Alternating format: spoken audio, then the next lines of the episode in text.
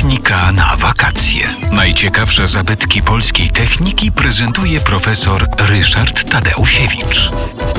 Jezioro zaporowe, które tworzy e, Tama w Solinie, e, mieści ponad 500 milionów metrów sześciennych wody.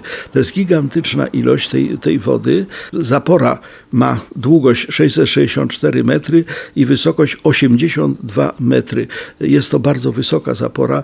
E, można schodzić specjalnymi korytarzami i windami do wnętrza zapory, no i ma się świadomość obcowania z tym olbrzymią masą wody po drugiej stronie.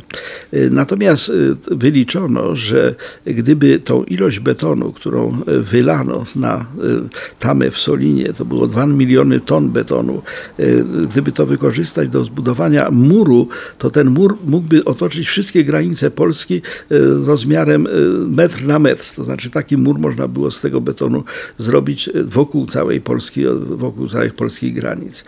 Samo jezioro ma długość 25 km, ale ma bardzo bogatą linię brzegową i no, 160 kilometrów właśnie tych różnych zatok, zatoczek tworzy absolutnie piękny e, obszar. E, pod wodą znalazło się dziewięć wsi. Solina to właśnie wieś, która znajduje się w tej chwili na dnie tego jeziora. E, tych dziewięć wsi zatopiono. Podobno nawet jakieś tam czarownice z tych wsi próbowały zapobiegać budowie, no ale im się na szczęście nie udało. Natomiast jedną rzecz zburzono, mianowicie nad tą Soliną wznosiła się góra, góra o nazwie Kozieniec. Otóż tą górę z całości zmielono, zbudowano z niej y, no, y, całkowicie, y, no, wyłącznie kruszywo, prawda, do tej budowy. No i wobec tego ta góra, która miała 420 metrów nad poziom morza, no, została zniwelowana.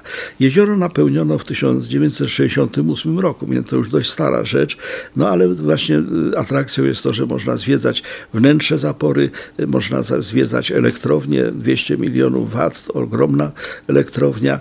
Co więcej, ta elektrownia e, od czasu do czasu e, pompuje wodę do góry, to znaczy e, czasem wykorzystuje spadek wody, żeby produkować energię elektryczną, ale jak zaczyna energii być nadmiar, to pompuje się wodę do góry po to, żeby właśnie no, zgromadzić tą energię w postaci tej energii zgromadzonej wody.